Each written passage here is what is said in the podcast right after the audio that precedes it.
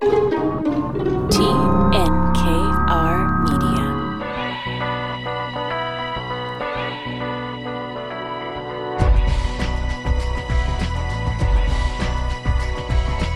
Welcome to Inspiring Entrepreneurs Montreal, showcasing stories from outstanding business people. Dan Delmar and Mike Newton with you today. Hello, Mike. Hey, Dan, how are you? I'm excellent. How are you? Very good, thank you. We're in, into our 15th year, Mike, and it's so remarkable. Uh, I, I've never had a media gig last this long because it's just so much fun, frankly. I mean, every week it's just a, a different angle for inspiration. And on today's show, again, something really new um, an employee who became an entrepreneur. Yeah, it's, again, it's it's fascinating. We have a lot of these people in our organizations. You know, our, we we talk about the shortages of staffing. We talk about the inability to get quality people. Um, we often overlook the fact that you know maybe maybe they're not the majority of people in our businesses but we have some really really entrepreneurial passionate people about our business. And you know at the end of the day we're we're sitting in a, a staff shortage right now so i have a tendency to be a little more white gloved with everybody. I think uh, where the economy is going we're going to start to see some of that change. But i got to tell you anybody who has uh, an individual like we're talking about with alexandre today who was an employee uh, these are the people you want to keep. These are the people you got to latch on to they're they're the future of your business and whether that is continuity of the business from an ownership perspective or whether that is just ensuring that they're another set of eyes and selling the way you would these are the people you got to keep and there are plenty of employees who have entrepreneurial instincts. Maybe they're early on in their career. Maybe they don't have the capital to start their own businesses. We're going to ask Alexandre, and I'm curious what your advice is, Mike, how to navigate uh, a company, how to position yourself as a potential future shareholder. Yeah, I, think there's a couple of things you got to recognize early on from an entrepreneurial standpoint. Is you have to have some sort of risk tolerance. I mean, at the end of the day, you have to be able to accept the fact that you know there's going to be risk coming at you on a regular basis, one way or another. You've got to accept the fact that you don't always know what tomorrow is. Many employees will bank on the fact that they have a payroll as opposed to worrying about what tomorrow may bring from an entrepreneurial standpoint.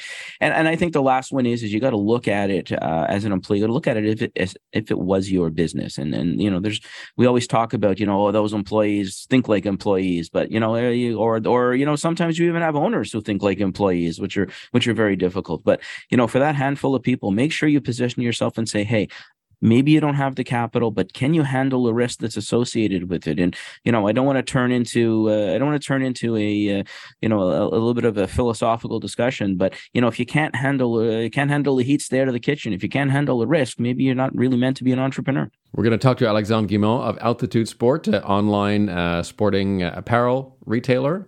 He's coming up and peter Moraitis is going to talk about some tax issues uh, with rising uh, inflation. So, how the inflation can impact your tax bills. We're going to talk about that later in the program. But first, current affairs as usual, Mike. And I want to start the new year by talking about Web3, cryptocurrency, and the move uh, on the part of some businesses to go into this kind of virtual metaverse kind of world. I want to read you um, one quote here. I thought that was funny in the context of the the failure a few months ago of FTX, which is the cryptocurrency exchange. So, uh, new CEO John Ray is a specialist in this kind of thing. He saved several companies. He was with Nortel and others. Uh, he was with also Enron, interestingly, and uh, recovered after that company's scandal. He says the following Never in my career have I seen such a complete failure of corporate controls and such a complete ad- absence of trustworthy financial information as occurred here. What is it about this space that is seems immune from the basic functionings of corporations and the basic rules of markets and business. Well, I could start off with a quote basically from Warren Buffett, who, uh, you know, from from the beginning of this is is basically looked at this and and and and questioned this as the next bubble. I, whether it is or it's not, I guess is irrelevant. But certainly from an an older, uh, more uh, value driven investor like a like a Buffett, uh, there's so much that's unknown about cryptocurrency, and you know, a lot of people think they understand it, and even half of those probably don't really understand it. And cryptocurrency has suffered, uh, you know, eh, from a number of things: uh, cybersecurity issues, uh, just the plain understanding of what it is and how it operates. It's highly volatile um, there's still no long term proof in the pudding yet in terms of how it's ever going to be applied other than behind the scenes. I mean, the governments haven't agreed on how to tax it. Uh, we haven't agreed on whether there can be one currency. How are you going to adjust it on an, on an exchange rate? Or is it going to be the universal currency? At which point in time, how does that affect uh, inflation, deflation, uh, stagnation, and everything within various different countries. So it, there's a lot of things that really just haven't been touched on and that fall into, I guess, what we would consider to be sane and and and and stable financial practices. So there's certainly a component of this. It's a bubble, and I mean, there's no doubt if you know if you're on the wrong side of of chasing it upwards, um, you know, it can be very costly to get involved. A lot of people have lost a lot. Of, a lot of people made a lot of money, and a lot of people have lost a lot of money in a very short period of time. And you go back before uh, before the the holidays, and you know, just following the FTX and and um, you know what we dealt with. Um, Alameda Research. There was a few others, and you know all of a sudden, you know, somebody made the made the comparison to the you know the banking crisis of 1930 and 1931, and and this whole financial contagion mentality about how it just snowballs into an effect. And you know, as we watched what you know happened over the you know the the six or eight weeks. Um, towards the end of November and into you know early January, and we look at what's gone on, uh, there's no doubt that uh, there's a lot of people a little worried about what the overall effect is, and and I think for those non-believers and non-investors in crypto, they may even be more concerned because there's actually a massive impact on the market that they figured was a fad in a bubble. I'm not going to come down on all crypto. I'm not going to say it's you know not eventually going to work itself out and be a part of you know sort of our, our monetary systems. But for, on the early going, at least from what I can observe, Mike, the people that are into this and into Web three and putting all their businesses 100% in the metaverse and all that, we're not talking about the most productive people necessarily in the business community, and some are are sort of I think dodging the responsibilities as entrepreneurs. I saw one consultancy they they announced they were going to open their metaverse office and all that, and they were gonna you know do business in crypto on, online and have the meetings in the metaverse and all that. I'm thinking, is there a demand for that? I mean, we're we're heading into a recession. There's there's serious problems around the world. Does anyone have time to play around in video games virtually? And and what is the value add for business? Well, I'll tell you, there's only one thing that you know saves our economy in and out of recessions and and and and, everything, and that's human greed. So so long as human greed can pre- prevail in something, you're always going to have somebody that's going to jump on board and and find a purpose for it. You know, my my bigger problem with with a lot of the cryptocurrency, once you get past the there's there's a very logical component to this in the blockchain element in terms of safety and security. There's a lot of really good things, but the unregulated component to this, you know, kind of feeds off what many people have complained on for years years who were your first users of cryptocurrency? I mean, other than the techies, it was criminal use, right? So, you know, when your underlying basis for for something starts out like that, uh, you know, you, you need to establish, as you said at the beginning of this segment, you need to establish some standards, some criteria, some some rules of engagement that people are going to use to go forward. And I think that uh, most of the people that have been involved in this have either skirted those issues uh, or uh, downright uh, avoided them. I don't know if you caught the big news about the metaverse late last year, Mike, but there was a major technical development. Uh, the uh, avatars, the character, the people in the metaverse uh, got legs. So they, they made the press release that we now have legs for people in the metaverse. Big news. Yeah, and uh, and shortly thereafter, I watched the price on some of these uh, the metaverses, and the value had gone up. So cryptocurrency was collapsing on one side, yet the values in the metaverse were going through the roof. So you know, I got to look at this and go, really, do do we have any idea what we're doing? Uh, yeah, with all the problems Twitter has, I mean, Facebook put a, bet a lot on the metaverse, and it's not necessarily working out so far. Um, also, in uh, in e-commerce, let's talk a bit about Jeff Bezos. Uh, this is from Inc.com. He and a Nobel Prize winning economist who advises him use intuition to make better decisions. What is intuition? You know, people say going with your gut, but when does intuition start? And when does the education you've accumulated over many years and your experience kind of become intuition? Yeah, yeah. I mean, I, I I would love to sit here and tell you I know where that line is for everyone. I mean, the reality is is is really intuition is you know people have said for years that there's this common misconception that in, intuitive decisions are random. Uh, they signify a lack of skill. They're irresponsible. They are uh, not based in fact. Uh, but I think if you drill down on the research, uh, you'll find that a lot of those decisions that that become gut or intuitive are really, like you said, based on years of experience and years of understanding, and uh, if you will, eh, let's call them educated guesses in some cases. But you know, we we we've said before that you know you, luck has a part of things, and and I think luck and uncertainty and timing all form part of of making a good decision. And and there's no doubt that you know many people have succeeded where others have failed based on their gut. And i don't think you can leave that out of a out of a conversation Now, when you say the gut, I mean ultimately, you know, most of that is an entrepreneur's acquired knowledge. I mean, you know, going back to even George W. Bush used to say he made decisions, you know, just fr- right from the gut. And um, but in reality, you know, there's there's probably stuff hidden back there that's that's informing those decisions. Yeah, I, I think there's a lot of subconscious uh, involved in our decision making process, and if we take a look back after the gut decision, we can probably point to those those decisions pre that or the mistakes we make pre that that defined our ability to make that gut decision uh, or that intuitive decision. So I, I, I, don't think it's, you know, I, you wake up in the morning and make a, a, a bland call. I don't think the intuitive as to whether, you know, uh, something you know nothing about uh, is all that good. I mean, if it was that good, people had that kind of gut feeling, they'd buy lotto tickets and win on a regular basis. So, you know, here what we're really talking about is is is the ability to put into practice without maybe the the definition of the supporting documentation behind it,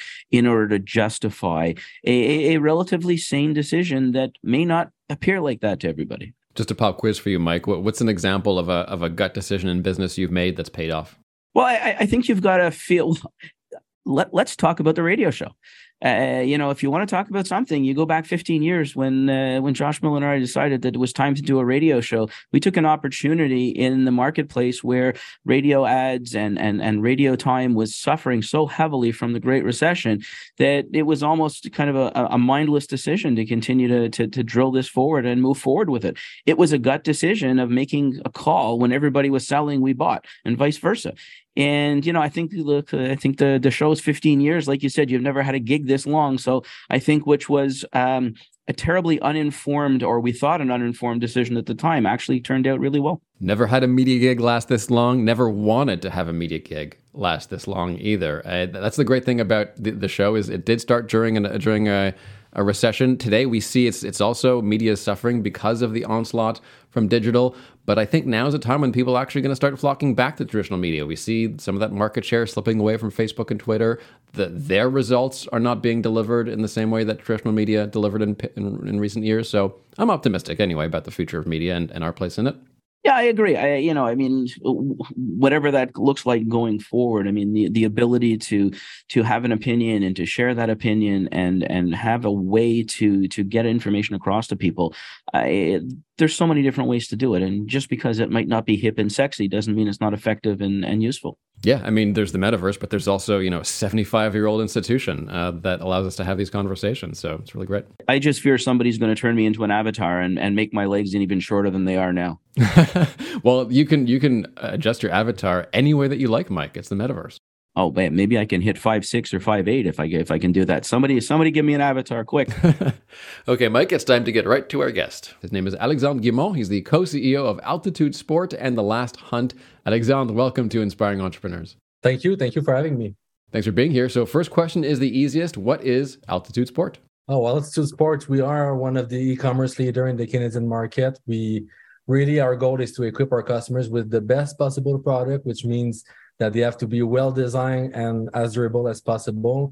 Uh, so we really uh, we sell premium apparel, premium gear uh, at the intersection of outdoor and fashion. So you can imagine brands like uh, The North Face, Patagonia, Icebreaker, Canada Goose, Mackage, Barbour, and so on. We sell uh, more than 400 brands.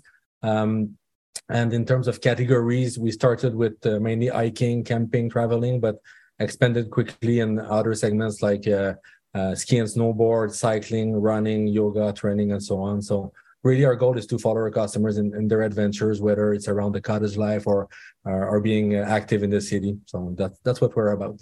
Uh, I like the intersection of fashion and the outdoors. Uh, and a, a, a, good angle, I guess, to take. Do you have any idea what the mix is? The mix, uh, the mix for me is having the technological um, quality of the outdoor and the aesthetically pleasing aspect of the fashion. You know i think everyone who, bought outdoor equipment uh, uh, 10 20 or 30 years ago knew what that every outdoor piece was really an outdoor statement. It meant like yeah. you were wearing the hiking outfit in the city. But now things are much, much more refined. And I think the, the city dwellers understood that uh, living in Montreal, Toronto, or Vancouver, you're facing four season, you're facing harsh weather, even taking the subway and walking in the city. So this is where we wanted to be, you know, respecting the the diversity of climate and uh, and and weather uh, in the in the Canadian markets. Yeah, it wasn't that long ago where you know we're talking about some of those names were really kind of you know fringe and on the outside looking in from the mainstream when you got into North Face. You know, the mm-hmm. only person you knew that had one was actually hiking and spending all the time. Now it's uh, it, it it's it's a staple of, of most people's uh, wardrobe. I totally agree. I think people are looking for essentials or basic basic pieces and realize that a lot of the outdoor brands have been there for 30 years pushing the limits of the the fabric and you know the quality so and now everybody has a piece that they, they know they can rely on and they can blend with other more let's say fashionable pieces so yeah, and I think we've learned over the years that you know when you pay for quality, you get quality, and uh, it lasts. You know, exactly. sometimes sometimes your sense of fashion is is gone long before your sense of uh, of of the equipment itself. So totally agree. That that's where we want to be in the the better better buy, better choose uh, area. So. So you made the comment before about being an e-commerce retailer, and, and I've seen the term pure play e-commerce retailer. Maybe just explain that to uh, to our audience what you mean by pure play e-commerce retailer. But for us, it means that everything we do is around the online experience. We have no physical stores. We have three websites. Two of them are transactional. Um, we have an office in Montreal and a distribution center near the airport in Montreal. But if you want to buy from us, you have, you have to order online. If you want to try our products, you will have to order them, order multiple sizes and colors, and ship back what doesn't fit. So really, it's everything we do as the online experience in its mind. A lot of retailers have a blend approach, right? They have stores and a portion of an online experience our focus for us 100% the online the, the team thinks about online aspects all the time and perfecting the experience we give the customer uh, every day the one thing that's remarkable about your site to me is the diversity of brands. I see you have a lot of pretty pretty solid winter brands there. You mentioned the North Face. Uh, another one of my favorites lately, especially in Laurentian's winter, is Icebreaker. I, am I'm, I'm wearing at least two, three Icebreaker items of clothing right now. Uh, tell me about the the uh, I guess the, the sophistication of some of these brands. I mean, this is some pretty um, heavily engineered products. But that's it. You know, when you when it comes to outdoor brands, uh, you have to imagine that a lot of the let's say the customers of these brands they practice um, sports and dedicate a lot of hours practicing a certain sport whether it's climbing or running and, and etc so all the other brands have always pushed the limits of the fabric the way they they process their yarn or the fiber the fiber and um, and the, the goal right is always to kind of achieve some technical qualities, whether the item has to be the lightest or the warmest or the most packable or the most waterproof. So, and this this is where like we become very geeky about the products we sell.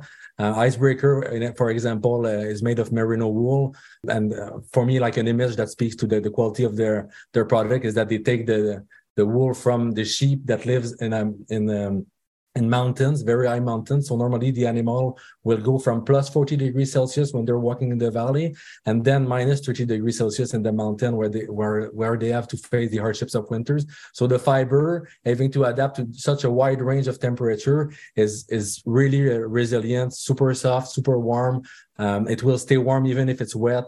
So this is why a lot of people choose merino wool. And you know what? We have to face this kind of weather range in, in, in Canada, right? So this is why I like this image. So this is one example. Other brands, they they're really good about uh, processing their yarn, making it waterproof. They will give it a little twist so that the, the the repellent on it will be more durable, and then they will blend it into a fabric that they will cover with repellent again. So they they go in really really small details to make sure that the experience of the customer will be good for many years, even after multiple uh, washing machine cycles and or abrasion on the you know uh, while climbing or skiing and so forth. So so this is this is where what i like about the brands this is what got me into this business i always felt that these products were were much better than let's say the average t-shirt or, or pants on the street and this is why um, we kind of push this, these brands uh, year after year so. So with with the chain, I mean, you weren't always a full on e commerce retailer. At one point, you had some stores. So when you when you made the shift, I mean, obviously there's a there's a strategic decision to make that shift. Maybe walk us through what led you to that and why. I mean, other than looking back on it and going, "Hey, that was a great move." Now, with in hindsight, uh, what what led you there, and and what were some of the biggest obstacles you faced? Back in 2004 when I, I, joined the company we had already a small website. It really started because we were doing a lot of special orders. So we were a small store really uh, trying to give the best possible advice to our customers. We we didn't have a big store. It was a thousand square feet. So when people visited us they didn't expect to see all the models or colors right? We couldn't carry uh, the overall selection, all the possible options from each uh, each brand. So we relied on catalogs. We relied on showing our website and saying, "Hey, see what you're looking for. We may not have it in store, but we're able to order it for you and ship it to your to your destination or to your home address." So that pretty much what started the online for us because we were all, already doing a lot of catalog order um, and shipping north of Quebec, north, north of Ontario to RCMP or you know other specialized uh, customers that were requesting really technical items. Uh, so at some point, I started handling the website, got an interest in Google AdWords, uh, you know the new online advertising tools that were coming in 2004, 2005, and realized we kind of had a, an opportunity there, right? Because we were able to display all the products, all the sizes and colors, width, length, even super technical items that you couldn't find uh, in in bigger stores because they were so niche that uh, a normal brick and mortar wouldn't even dare carrying it well we were you know ordering it. And if it doesn't fit we would return it to their brand. So at some point we saw the opportunity of of expanding through the online world. The competition was fierce and when it came to brick and mortar and and we felt that developing the online catalog was a good option for us. We're already good at shipping worldwide or you know throughout canada. And uh, and for us also we we had lived a few you know warmer winter or you know the seasonality of the store in Saint Denis Street. We uh, we knew that if we're able to ship orders in other areas in the Canadian market, we were able to kind of uh, leverage a wider customer base, being able to to. There's always somewhere where, where it's no snowing in the Canadian market, but when you you have like a kilometer area around your store, it's tougher sometimes to pass through harder seasons. So, and and and honestly, in the end, we felt that we were. I, have always been an avid online shopper. I would say I'm an early adopter of of buying anything online. And uh, I always thought it was a better experience, you know, being able to shop online on the Sunday morning with your coffee, have everything delivered the, the next day, try it at home, see if it fits with your other equipment, if if your wife will like it and so on and then returning everything. Uh, maybe i'm a lazy shopper but i felt it was way more efficient than you know driving to the three or four stores to find the perfect fit and then regretting not buying the first one. And so we really felt the experience online was better for the customer. And that's where we're willing to invest like make a point of try try our way of shopping you'll never go back after that I got to tell you, uh, Alex, the, the the big advantage to me of online shopping is not having to deal with people. I, I completely agree. Some people like going, but I I'm I'm the kind of guy who likes you know, reading everything and and skipping the line all the time. So. Alexandre, you do have a partner, right? So tell us about your your co-CEO situation real quick, please. Well, my co-CEO is a, a long-term uh, friend. We were in high school together. Uh, eventually, we moved to Montreal for university, right? And at the time, I was a sales clerk at Altitude Sports, uh, selling products on the floor. And my, my mind was towards being uh, in the outdoors, traveling, and enjoying the staff discount at the, at the store. Um, at the time, I was studying philosophy. So, of course, when you finish your undergrad in philosophy, it doesn't mean you have a clear career path. Some some do, but I didn't and I started asking myself what I wanted to do with my life. And I realized I, I really enjoy the kind of product that we sell. I like the customer we talk to every day. They always have an interesting adventure coming ahead. And I thought, you know what? Uh, I, I like my my day my my day to day job, right? So maybe I can make that a career. And the online business was starting to pick up. I was taking care of it. I uh, was seeing what was happening uh, online in the U.S. market and elsewhere. The e-commerce was tra- starting to rise, and every evening or i would say very often i was coming back to the apartment and was having this this discussion with max uh, maxime dubois my, my co-ceo and and business partner. And he was a, an advertising and he still is an advertising specialist. Was working for a famous agency in montreal. And at some point he started helping me you know with uh, writing ads for uh, google pay per click or branding rebranding uh, positioning ads in newspapers and things like that. And he got interested in the online advertising too and um, I started talking with the owner at, at, at, that time about buying some shares or you know becoming uh, a partner in the business because I I wanted th- this kind of motivation and kind of ownership that I, I had my store too you know in a way and um, and Max joined as a marketing director of one people. Right, he was his only uh, employee in the marketing department.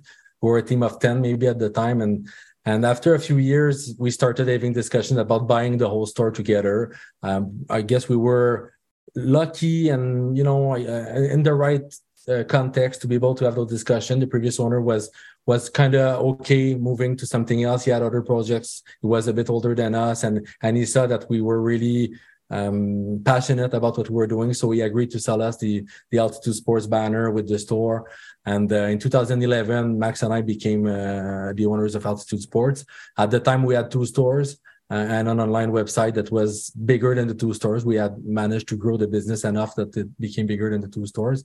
And over time, we made a decision to really focus there. So we uh, we ended up closing the stores after a few years. When the leases were done, we we thought, look, we we have to really focus on on one thing we can be good at, and e-commerce was the way to go for us. And since that time, we've grown about 35% every year uh, up until today. So uh, the business has changed quite a lot. Today we're uh, 400 employees, let's say in low season, and 800 in, in peak season when we have contractuals for the distribution center and the, the customer experience. Amazing. Uh, qu- quickly, just Alexandre, any advice for, for entrepreneurs who find themselves still employees and who want to make that journey? Is it learning the systems, learning the processes? What steps would, would you advise people take to go from employee to owner?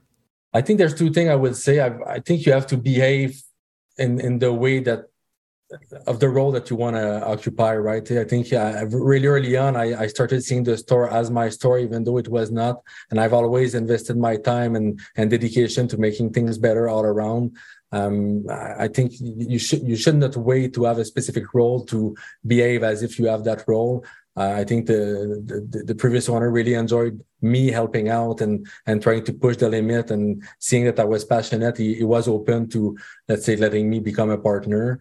Um, so that would be uh, my first advice. And second advice is really surround yourself with the right people um, and be able to accept the advice that they give. Because I, I think there's one thing about finding the, the mentors and or the, the, the skilled individuals that you think could help you uh, along the journey um, and this is already a challenge to find them and convince them to help you but once you have them um, max and i have always being careful about accepting the advices. And because it's easy sometimes to think that things don't apply to you or you have, you have a better understanding of your own reality. And and a bit like a teenager sometimes you know the, the, your mentors will tell you you should maybe consider this or that and you will think about your own way. But we were really able to grow faster and take some shortcuts because we benefited from the knowledge of older experienced people that really helped us. So i think the humility to just say yeah okay this is this is work uh, that I think more about it and see how it applies to my situations. Very interesting on your website. Uh, you have in the new in section a, a, a section called new stories, uh, and you know it really it really doesn't relate to you. I mean, it's about some of maybe some of the products and some of the people behind the products. But what was the inspiration of trying to to to deviate out from the product and kind of give this personal approach to uh, uh, to some of uh, some of the stories that are in within your industry? We try to make everything a little more personal. Uh, I think one of the important concepts we have in the business is trust. Uh, we've always seen any of our relationship in a, long-term way with our customers, with our employees, with our partners, brands, and, and alike.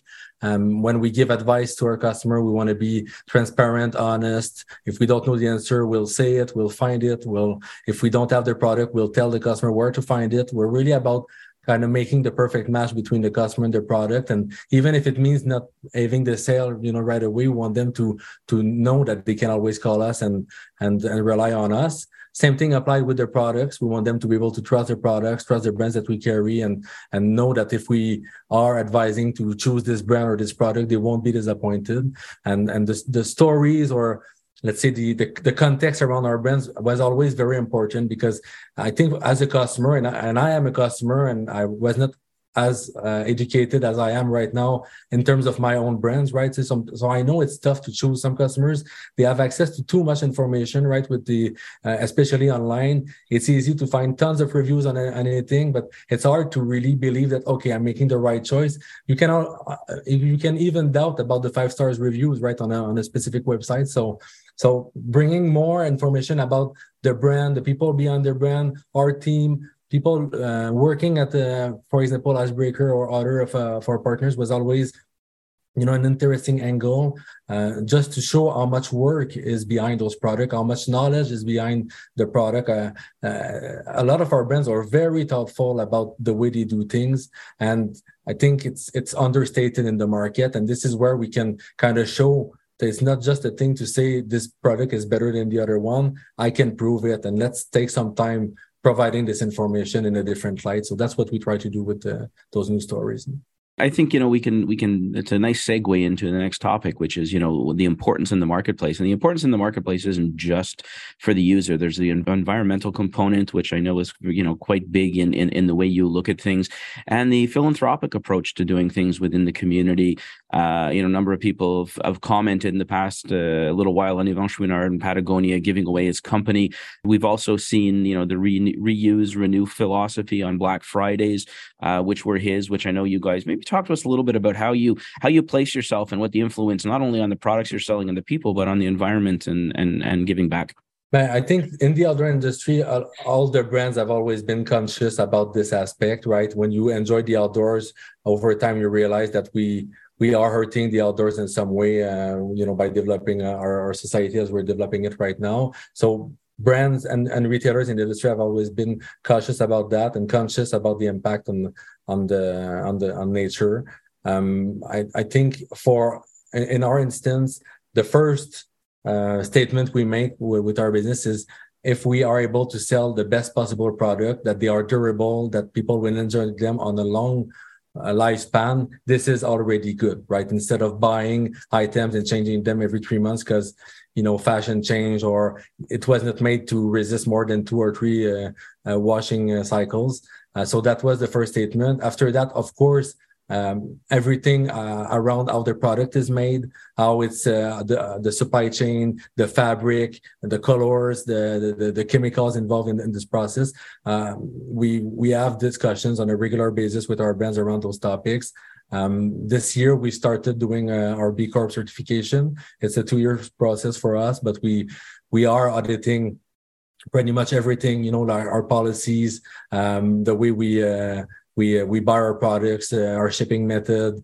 Um, you know, an all-around tour of the business to to understand our GES uh, footprint and how we can do better. Um, uh, we have uh, a lot of partnership with different organizations. I personally I'm on the board of Protect Our Winter, uh, which is uh, um, an organization that advocates, you know, around climate change to to better um, educate every outdoor enthusiast, but you know, every person in general uh, on how we can make better choices and how we can change our uh, our behavior. So it was always an important topic, and we have uh, of course, like Patagonia, there are strong brands that are even more vocal about what they do around the environment. And uh, of course, that's very inspiring what uh, Yvon Chouinard did with his company. I'd say for me, it was one of the reasons I got into business when I was in uh, uh, at university. I had a business ethics class, and we studied uh, quite thoroughly uh, Mountain Equipment Co-op and Patagonia, and and those two businesses I found were were able to you know grow drive business talk about profit and uh, having healthy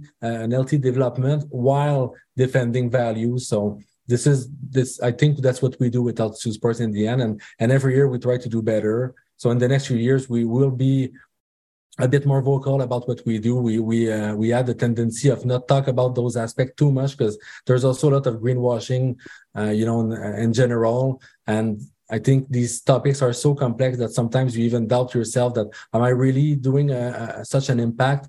But uh, but more more than ever, I, I, think we are having a positive impact, and and the B Corp certification will help us see through that and and make choices that are uh, even better. We're chatting with Alexandre Guimond, co CEO of Altitude Sport, and we'll have his one piece of advice for inspiring entrepreneurs on the way. Stay tuned for that. But first, coming up, we'll chat with our tax partner, Peter Joseph Moraitis, about the tax implications of rising interest rates. Peter, welcome back. Hi, Dan. Thanks for having me on. And Mike, uh, rising interest rates, we expect, uh, you know, at least one more bump, I guess, in the short term, but we'll have to see how the year goes. Uh, lots of implications there in terms of taxes. Yeah, I think uh, you know we, we always look at interest rates and the, the, the the effects on the housing market or on credit card debt or everything else.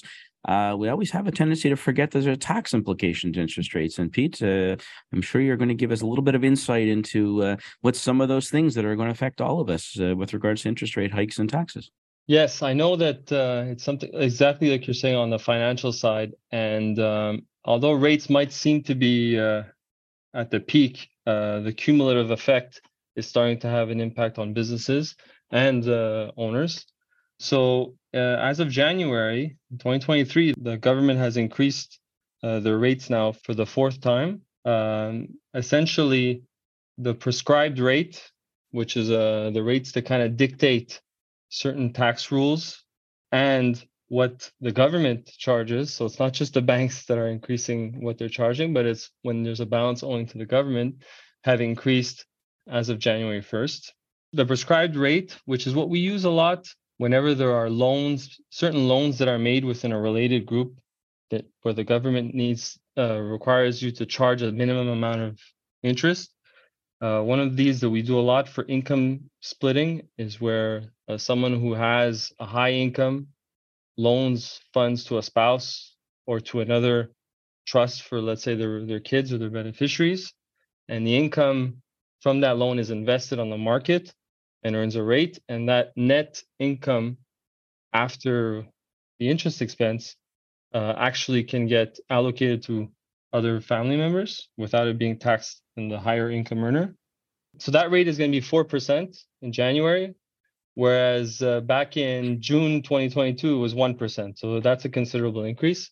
The good news is uh, any of these spousal or trust uh, loans that were done prior, like in, in prior years, they kind of like were locked into the equivalent of a fixed mortgage rate where they get to to to keep the same lower rate that they had, which was actually 1% for the long so, time so pay those those rates get grandfathered in. So if I signed into an agreement when the rate was one percent, then effectively that gets carried forward as a one percent and doesn't automatically have to get bumped up to the new rate. Correct. Up until that loan is repaid, essentially, if the if the, the spouse or the or the trust repays the loan, uh, it, it'll continue at at the one percent. It's only new loans that would be at the higher rate discuss maybe a little bit the implications of of not using the prescribed rates. I mean, let's say uh, the prescribed rate is four percent, and and you enter an agreement at two percent with somebody. What what ends up being the implication? That's a good question. Essentially, if you if that amount isn't charged, then the person who lent the money uh, will have to report at least that amount of income. So if you don't charge it, then you could be uh, caught with an, an, element of double tax, where there's it's still taxable in in the uh, for the spouse, and the and the and the person who lent the money for example would still have to would still have to is deemed to have uh, that income as well so I lend I lend the money out at two percent. The rate's four, and I turn around and I and I'm going to get stuck uh, declaring that extra two percent from the two to four percent, and my spouse is not going to be able to bump that up from two to four. They're going to get stuck deducting only the two percent. So there's a two percent loss right away from from using the exactly. wrong rate. Okay. Exactly. There's also other other implications for the prescribed rate. Uh, a lot of uh, smaller run owner manager companies who essentially draw money from their businesses, uh, and at the end of the year they meet their accountants six months later and they essentially declare those amounts as dividends based on an effective date, or they leave them on their balance sheet for at least uh, two balance sheets. There's a rule where advances made to a shareholder as long as they're repaid or declared as dividend to the shareholder within 24 months, uh, are not included in their income. If they last longer, then they are fully taxable. So it becomes like a salary. And uh, since I've been practicing, because the last time the prescribed rate has been at, at this amount was 2007. So for the longest time, it's really been this 1%. And we, we've never really worried about what would be uh, the implication to a shareholder that does take money from the company and, and doesn't repay it until the 24 months.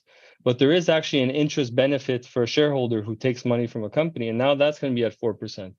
So if ever anybody's a shareholder is taking money from their company and only declaring, let's say, a dividend, declaring that amount as a dividend a year and a half later, they might be at risk of uh, you know if it's uh, it depends on how much is being withdrawn but there could be now a bit of exposure now for for some income like if ever there's an audit for there would be some interest income that wasn't included.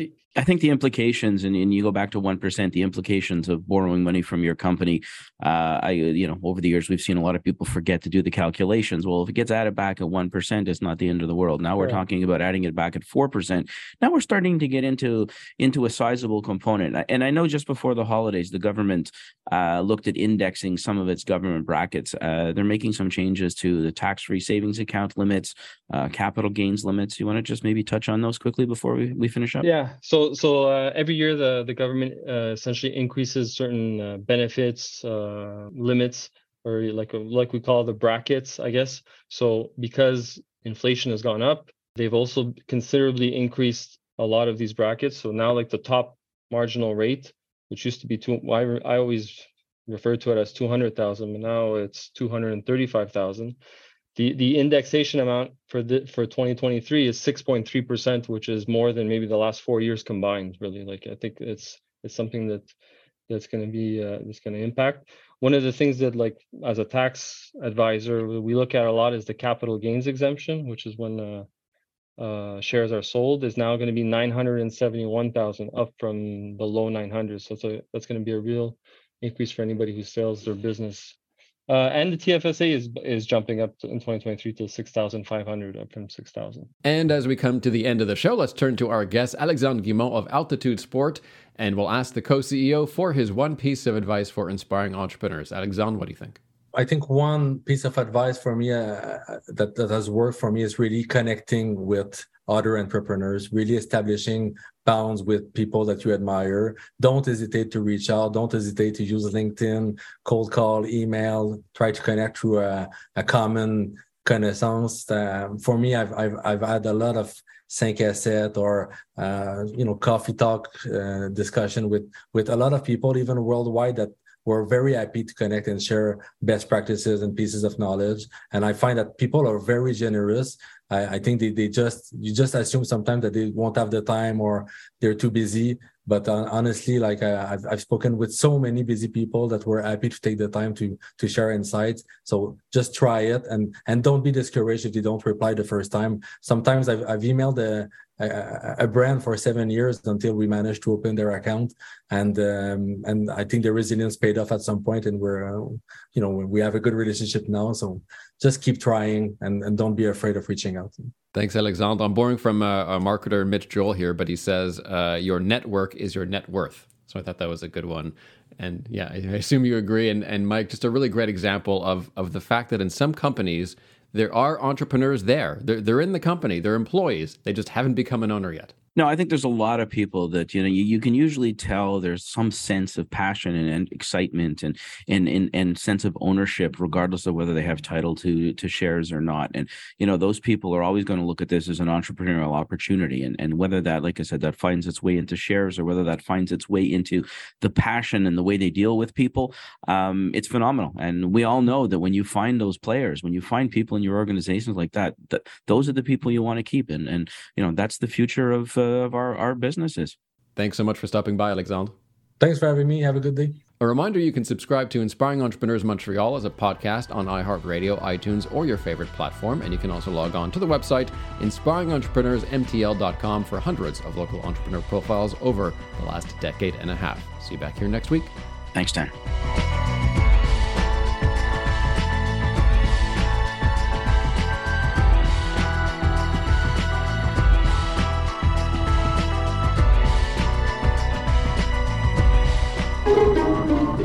Has been a production of TNKR Media. Good talk.